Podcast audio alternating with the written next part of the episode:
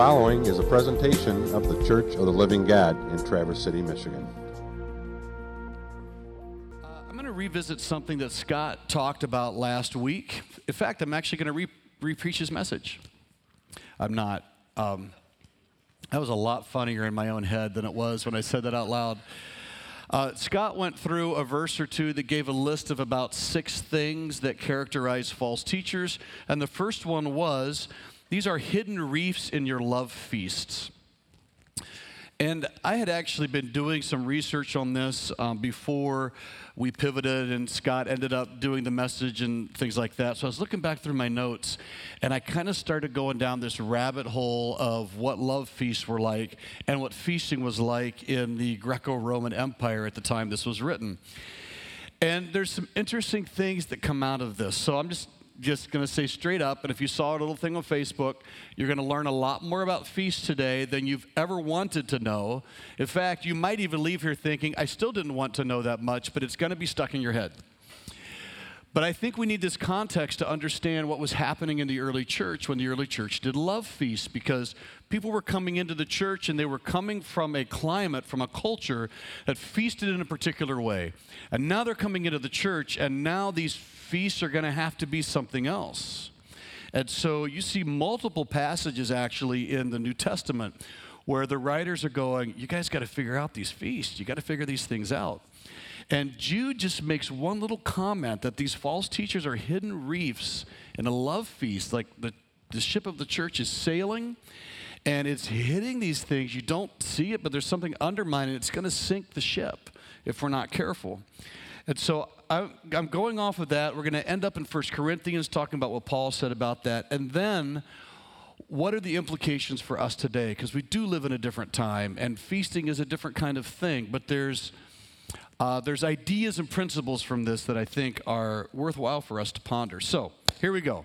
If you live in first century Rome, and if you have money, you know how to feast. Uh, oh, one more note. I have tons of footnotes for today because there is so much fascinating information about this that we just don't have time to talk about. It's posted online if you'd like to follow up and read more, not just with how the Greeks and Romans feasted, but with how the early church did. There's stuff online. All right. You know how to feast if you're rich. Popular but costly fare included pheasant, thrush, or other songbirds, raw oysters, lobster, shellfish, venison, wild boar, and peacock. Elaborate recipes were invented with expensive ingredients and elaborate, even dramatic presentations. For example, there was a fictional story written between 54 and 68 AD and this fictional story wasn't, don't think of it as they made stuff up. Within the context of the story, they're talking about what feasts were like. One man serves his guest pig stuffed with sausages, a hare decorated with wings to resemble Pegasus, and various foods arranged in the shape of the 12 signs of the zodiac. If you had tableware and you were wealthy, it was silver, it was gold, it was semi precious stones like uh, crystal or agate. The best cups would have been engraved on the side with a picture of Dionysus, who was the god of revelry. In fact, one of the articles that I was reading described these feasts as a calculated display of debauchery and power. So, this was just a time where people wallowed in their wealth. This was primarily reserved for men, though women of high social standing would occasionally join them. And if you were poor, you did not have access to this kind of life. Uh, as one article notes, outside the mansions and the saffron flavored swimming pools, the plebeians, or the common people, lived in overcrowded tenements and ate frugally. Food inequality was en- as endemic to ancient Rome as it is in our world today, with hunger and hedonism coexisting throughout the empire. With a population of 1 million people, the city was hard to feed. We know of 19 food riots in ancient Rome, and there were surely other ones that haven't left a documentary record. During one such riot in the Forum in AD 51, was caused by a prolonged drought, and the Emperor Claudius had to flee for his life. So there was a lot of tension culturally over this issue of food. And the poor, it appears, ate mostly a grain diet, mostly something called millet, but it was a food that the rich would mockingly call animal food. They just expected that the poor would eat the kind of food that rich people gave to their livestock. In fact, the ancient Roman playwright Plautus noted a common lament in the ancient world when he wrote that wretched is the man who has to look for his food himself and has a hard time finding it, but more wretched is the one who has a hard time looking for it and does not find anything, and most wretched is the one who does not have anything to eat when he wishes to. Slaves, as you might expect, had the worst end of the deal. They were fed by their masters, sometimes with a little more consideration than, than that afforded to livestock.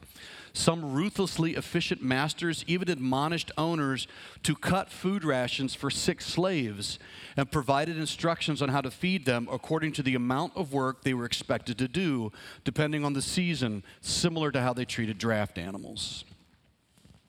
Now, we're going to read more about feasts as this unfolds, but I think you get the picture for where we're going the, the rich feasted with just incredible kind of revelry and, and, sumptuous food, and I think debauchery is a good term for it.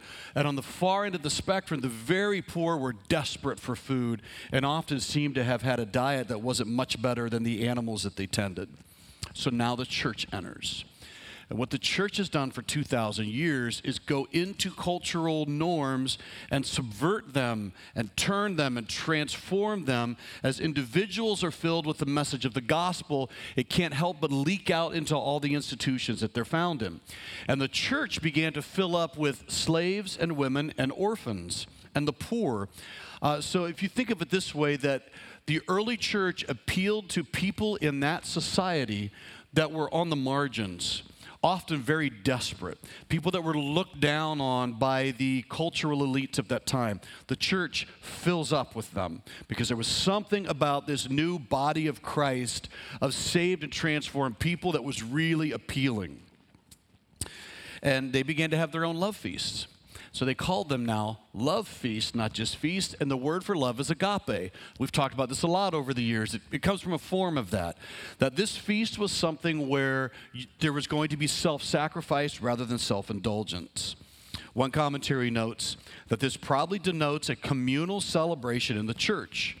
It's the observance of the Lord's Supper or a fellowship meal that may have preceded or followed observance of the Lord's Supper. And most of the historians I read said it was likely both. You would either get together and eat a meal and then observe what we call communion, or you would have communion and then have this meal. And this was done on probably a weekly basis, and it might have been done even more frequently than that. But everybody gets together, they share this common meal. Uh, and the wealthy in the church would end up throwing the feast because they had the ability to do it. And everyone, even the poor, would get to celebrate. So the idea was that the more affluent members in the church were bringing the abundance of what they had and they were sharing it with those who were less fortunate. And as opposed to the Roman culture where it was this hierarchy of who could participate and you could tell where your social standing was, Everybody participated. You all sat at a common table. You shared a common meal because in the kingdom of God, image bearers deserve honor, and the early church is meant to show this. So, this was the opposite of a calculated display of debauchery and power. This was a display of love, a display of service, and a display of honor. So, it wasn't just that they were gathering in a common place, like a common home or a common building, they were having a common experience. Look at how the church is described in Acts chapter 2. I'm beginning here in verse 44. All who believed were together and they had all things in common. And they were selling their possessions and belongings and distributing the proceeds to all as any had need. And day by day, attending the temple together and breaking bread in their homes, they received their food with glad and generous hearts. I suspect that's talking about this combination of observing communion, the Lord's Supper, and sharing a meal together. They broke bread in their homes, they received their food with glad and generous hearts praising God and having favor with all the people. Yeah, that'll, that'll grant you favor. people will look well on you. Maybe not uh, some people in culture who are worried about this subversive church coming in and honoring everybody, but certainly for the people who are beginning to flock into the church, yeah, that's a compelling vision of community. It's a great picture of, well, when we say community, just think common unity. We're being unified around even the most common things. So we can see the church has been learning this idea of common unity, community, throughout the Old Testament in a lot of ways. Uh, think of the passage where it talks about for, for the ladies at that time, when you come to church, everybody wears a veil. Why? Because a veil was a symbol of honor. And we're not going to divide you with these symbols of honor and dishonor like culture uses. You're all image bearers of God. So you're all going to participate in the symbol that brings you honor in that same church, there appears to have been division between the men because the Jewish men were wearing their, their prayer caps and were really proud of this, and the Gentiles weren't, and it was causing division. So they're like, okay, nobody wears caps. Like, we're not going to separate over this kind of thing. This is silly. We're going to do the expression that unites us instead of divides us. So you're seeing constantly throughout the New Testament that the writers are leveling the playing field. People are coming in who have been influenced by cultural ideas that are causing division, and they're like giving a social stratification. And the writers in the early church are going, No, this isn't going to work on the church. It's not going to work with your clothing. And as we talk about feasts, you can't do this with your food. Here's what was happening Roman communal feasting not only united and classified participants by social rank, it offered a dramatic confirmation of what we now recognize as a key element for interpreting any eating event. Namely, that once we establish the time, place, and participants of a meal, nearly everything about social relationships in a given society can be brought into sharper focus, such as the power of food. Now, that might be an overstatement, but in Rome, that was certainly the case. You understood how you were supposed to value people by what the feasting was like. There was a dude named Martial around that time. He wrote satire, and he described a meal where you could see the division of social um, groupings this way. You take oysters fattened in the Lucrine Lake. I cut my mouth sucking a mussel from its shell. You get mushrooms, I get swing fungi. I don't know what swing fungi are, but when I looked them up, all I got was articles about how playground equipment is so dirty. So all I know is that uh, mushrooms are great and swing fungi aren't. You take a turbot, I think that's right, it's like a flatfish. I get a brill. You get a golden turtle dove with fattened rump that fills you up. I get a magpie dead in its cage. That's what's said before me. So it's satire. This guy's just pointing out when you feasted in Rome, like the division was obvious. And the writers in the New Testament say over and over again this can't happen in a church love feast. Because the love feast is supposed to be this practical demonstration of unity, of celebration, of common care. It doesn't confirm boundaries, it erases boundaries. Um, you're taking people who are socially different, you're taking people who have nutritionally different uh, lifestyles, and some of them in desperate need of a good meal. You're taking people who are healthy and unhealthy, rich and poor, you name it. Um, you're, you're erasing all these divisions, and rather this being an opportunity that confirms what's the worst about the way the world organizes itself, this is an opportunity for the church to show what's best about the kingdom of God. And so there's this, this self discipline of the appetites of the flesh. There's a self sacrificial sense in which someone says, I could just luxuriate in this thing that I have, but I'm going to bring it to the church and I'm going to build up everyone around me. One writer noted in Corinth, this agape feast seems to have been a slightly modified, or it seems to have been slightly modified by two Greek customs. One of the customs was called the symposium.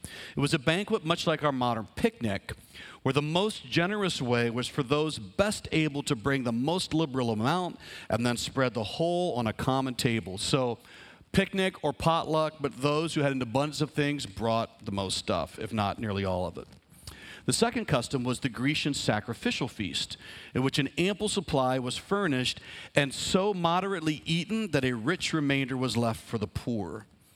When Paul remained at Corinth, the best qualities of both these pagan customs were exhibited in the love feast of the Christians with some Christian improvements. I think that's an understatement with some Christian improvements, right? It's bringing with it, okay, we can take these things because this is in line with what God's calling us to do in this community. But now we're talking about we're, we are passing on the love of Christ, the love that Christ gave to us. This is one practical way in which we do it.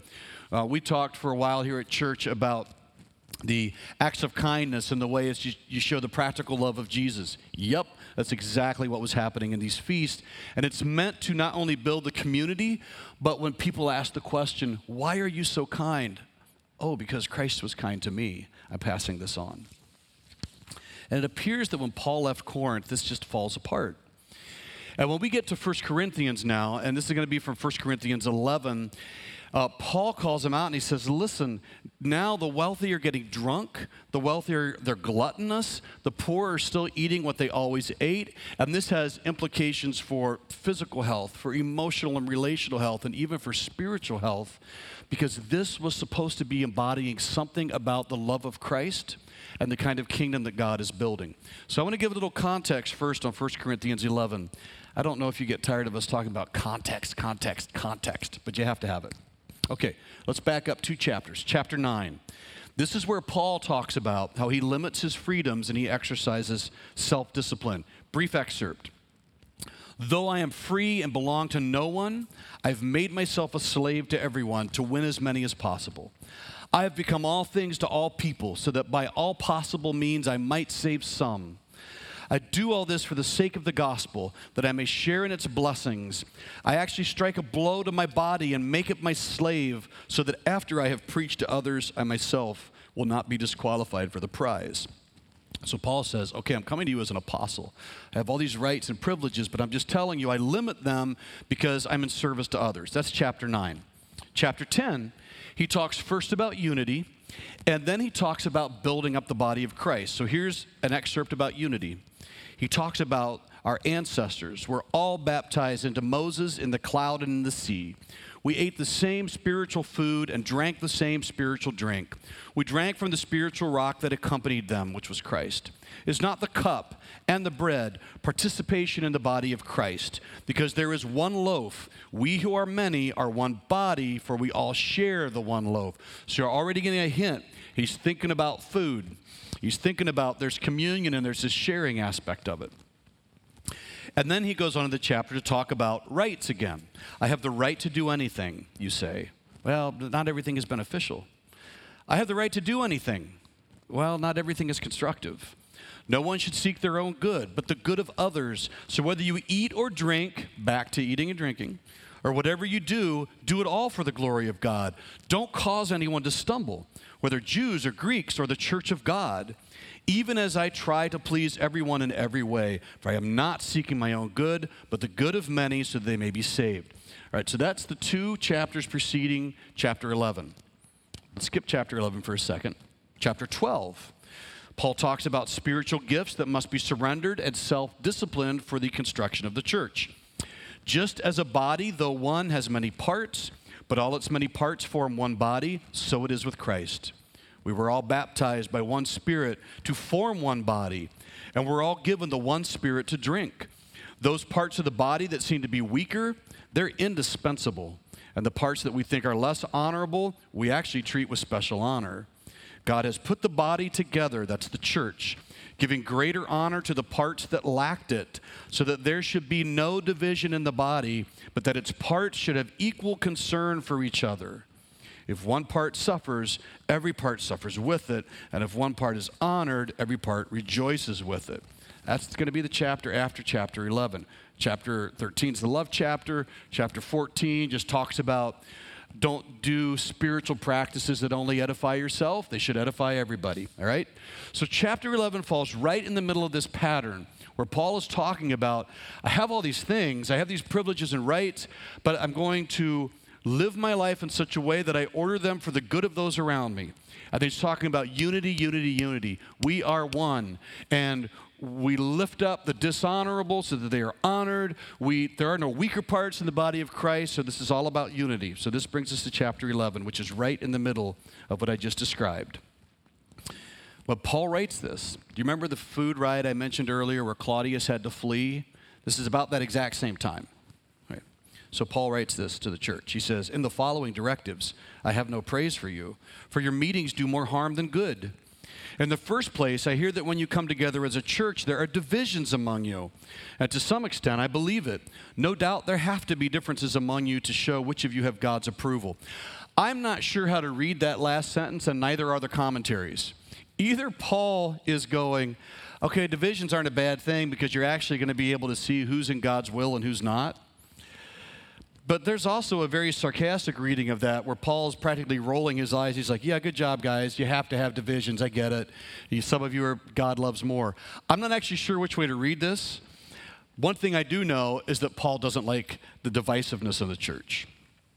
He says, So when you come together, it's not the Lord's Supper you eat.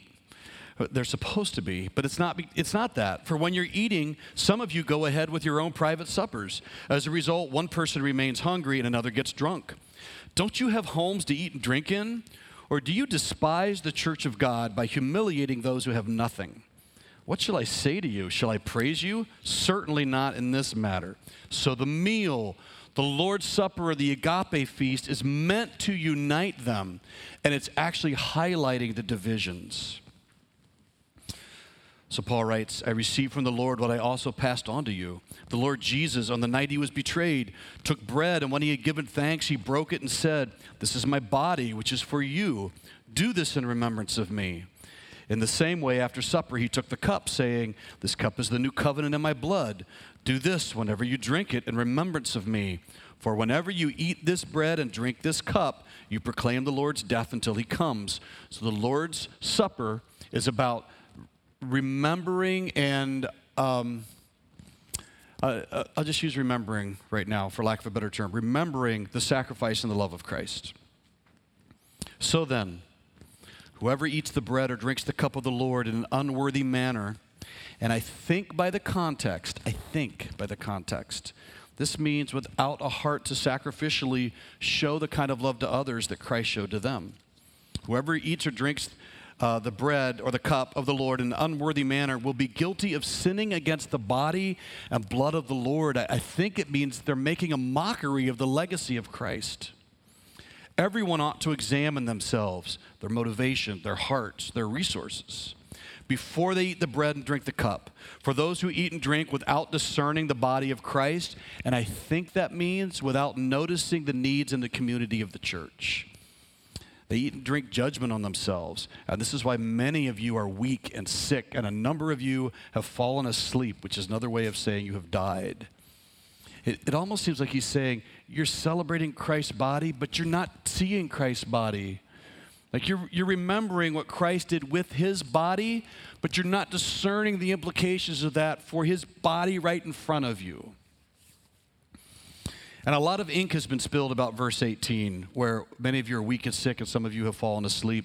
And once again, if you pick up my notes, you'll see um, commentary on different ways people have tried to understand that. I'm going to offer what I will call an at minimum reading. People are sick and dying in your church because you aren't honoring the sacrificial nature of Christ's sacrifice. And you're refusing to sacrifice yourself for the benefit and the construction of the body of Christ. Um, that's not to say that there are deeper spiritual conversations to have about it. But I think, in a very practical sense, based on all the chapters, Paul is really talking about community life and the importance of it. Last thing he says in that chapter But if we were more discerning with regard to ourselves, we would not come under such judgment. Nevertheless, when we are judged in this way by the Lord, we're being disciplined so that we will not be finally condemned with the world. And here's his conclusion, which makes me think this passage is supposed to be about community life and the meal. So, them, brothers and sisters, when you gather to eat, you should all eat together. That's the big finish for that whole section. When you gather to eat, you should all eat together. All right, so if I can take a big picture from this that we can broaden out to try to make some implications for ourselves, I'm going to phrase it this way. Even good things can become bad if our use or exercise of them shows that we don't discern the body of Christ by seeing the people around us and stewarding what God has given us in a way that builds up the body of Christ that is assembled in common union. So here's the deal with false teachers they're not only wolves, they're lone wolves. Even if they run in packs, at the end of the day, they are lone wolves. They're only interested in themselves. They see themselves as islands. They don't have respect for others. It's almost as if they interpreted freedom in Christ as freedom from any obligations outside of themselves, when actually I think Christ frees us to see our obligations in light of the kingdom and then joyfully fulfill them for our good and for God's glory. So I've been thinking about this for myself. how does discerning the body of Christ shape how I view life together in the church? So, if I'm understanding what Paul is talking about and what Jude is warning against, is this danger of this kind of creeping into the church. I thought Scott did a nice job making clear that when Jude talks, the danger wasn't some overwhelming force outside the church. Jude is specifically talking about things that creep into the church and they're there beneath the surface and they're going to sink you, right? So I've been thinking about this that uh, is it possible that Anthony is is creep is becoming this creeper into the church, right?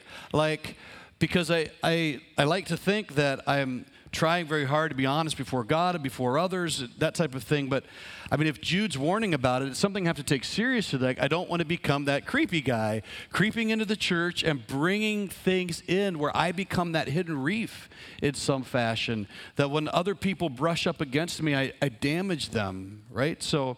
I've just been thinking for myself about what I think this looks like in discerning the body of Christ and ways I can do it. Uh, so, just very briefly, I think an obvious example is money. I mean, that's really the examples from the early church had to do with those who had versus those who had not, and how those who had are looking out for those around them. And I've mentioned this before, and I continue to just be amazed by this, just how generous this congregation has been when we have asked, Can you share your money? Whether it's making sure we pay our bills or whether it's different organizations or people. Um, in my mind, as I read this, I think that's love feast territory. I think that we're not all sitting down at a table with food in front of us, which is a good idea in and of itself, but we're in this spiritual feast and we're all pulling a chair up to the table, and it just, uh, it just feels like kingdom gold when people pull up to the table and they go, I have this. Does someone else need this? And uh, our deacons go, Yeah, somebody else does need that. Awesome. I, I think that's what was captured in that first century idea of feasting. And I know Sheila and I have been talking about this more and more in the last couple months. What does it look like uh, to, to be able to look at what God has given us and recognize we are pulling up to a table, and at that table is a whole lot of people? And what does it look like to discern the body around the table and take what God has blessed us with and bless others with it, not for our glory, but for His. Um, just, just last night, we had some friends at our house, and we were talking with them about a need that we are aware of. And before they left, they cut us this amazing check to pass on. And I, I, I sent them a message this morning, and I just said, "Oh, that's that is kingdom gold. That's discerning the body in a very practical sense." It made me so happy. I'm still smiling about it this morning. And I thought of my time, um, especially in a COVID world, which has impacted people differently. Some of you have gotten busier, um, some of us haven't. All right, so if I have a luxury of time, if I have a wealth of time, what does it look like for me to discern the body and ask the question, uh, how do I give to my abundance for someone who is in need of time? I, I, got numerous messages from people in this congregation in the last four months. Is there something we can do? How could we help? We have the room to do it. That's, that's feasting territory. I was thinking of my talents, my gifts, my skills. Um, if I'm good at doing something, do I only use it to benefit myself or my household? And now listen, my household is something that God has given as part of a thing that I steward, so I have to use some of it to steward that well, right? But I'm talking about when I recognize that there's ways in which I can use this talent, gift, and skill for the church. Uh, my comment about Corbin this morning is a great example. Corbin gives from the wealth of his talents and his skills. Uh, and it's feast territory. And can I just say this? If you think you don't have anything to bring, or you just think, all I have is this, and I'm not sure it's worth this much, there are no dishonorable parts the kingdom of God. Bring that. We will help you figure out how we use this in the kingdom of God. Unless it's a sin that you're bringing an offering, right? Unless it's a sin, there's, there's no dishonorable parts. Bring it. We will let you see how to use this for our good and for God's glory. So that, that's the kind of thing I'm wrestling with in this passage. Um, my words, um, my face to face interaction, my presence in the virtual world. Uh, am I sharing a love feast? Am I filling the space around me with truth and grace? Is my verbal fountain yielding fresh water or is it yielding bitter water? Um, what is it? What, what am I bringing to the feast? Right? Just want to discern myself and in the body of Christ. And I want to discern the body of Christ. I want it to be the case that when I pull my chair up, what people are experiencing in me, what people are experiencing is Christ in me. That when I when I am there, do people see the love of Christ that flowed into me passed on out from me and to you? Do you experience the generosity that Christ showed to me flowing out from me and to you? You experience the grace God showed to me flowing out of me and to you? And th- this is where I want to end this morning. If Jude's warning and Paul's warning is that one path leads to sickness and to death and to shipwrecking the faith of others, well, then what we learn from this is that there is another path. And that other path leads to health and to life and to building up others. So, once again, within the warning, there's hope. Envision a church community Whereas all of us pull up our chairs to the feast, and I don't just mean potluck Sunday, which will one day again happen. I don't just mean potluck Sunday. I mean in a, in a relational and spiritual sense. If we envision ourselves time after time pulling a chair up to the table, and this is where Love Feast happens. All right, uh, this is how the church gained favor in, in Acts, right? That is a compelling vision of kingdom life where God's transformed people pull up a chair, and they're not perfect people, but they are determined to feast well. And what that means is bringing what God has given and looking around and discerning who else has pulled up a chair and asking ourselves the question what can we bring for their good and for God's glory? I think that's a glimpse of heaven. It's an expression of Christ, and it's a vision that points us toward the goodness and the glory of God in whose likeness we are constantly being made. Lord, I am just so grateful you're such a good God. And I'm grateful that you move in and indwell us and change us. That in the salvation that you offer and then the sanctification that follows, we become a new people. And you are creating this, uh, this this body that is intended to be this oasis in the midst of a of a broken and hard world where we can experience and we can invite others to experience your goodness, your glory, just as your vision for life is embodied and lived out. Lord, we can't do this on our own. We require your Holy Spirit and the guidance of your word.